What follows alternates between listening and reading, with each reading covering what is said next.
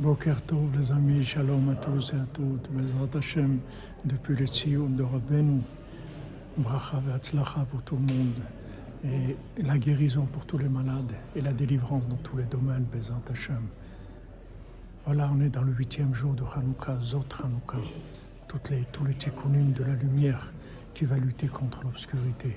C'est la huitième dimension, c'est là où on passe au-dessus du temps, au-dessus de l'espace.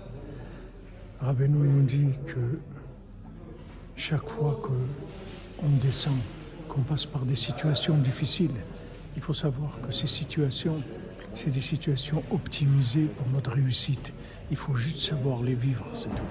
Si on sait vivre les situations difficiles, si on sait les prendre avec de la foi, en sachant que c'est Hachem qui nous fait passer par là pour qu'on se débarrasse de tout ce qui nous empêche d'aller vers l'infini, c'est-à-dire l'ego, l'hellénisme, le côté extérieur, le côté flambant, le côté de, tout ce qui brille, pour enlever tout ça.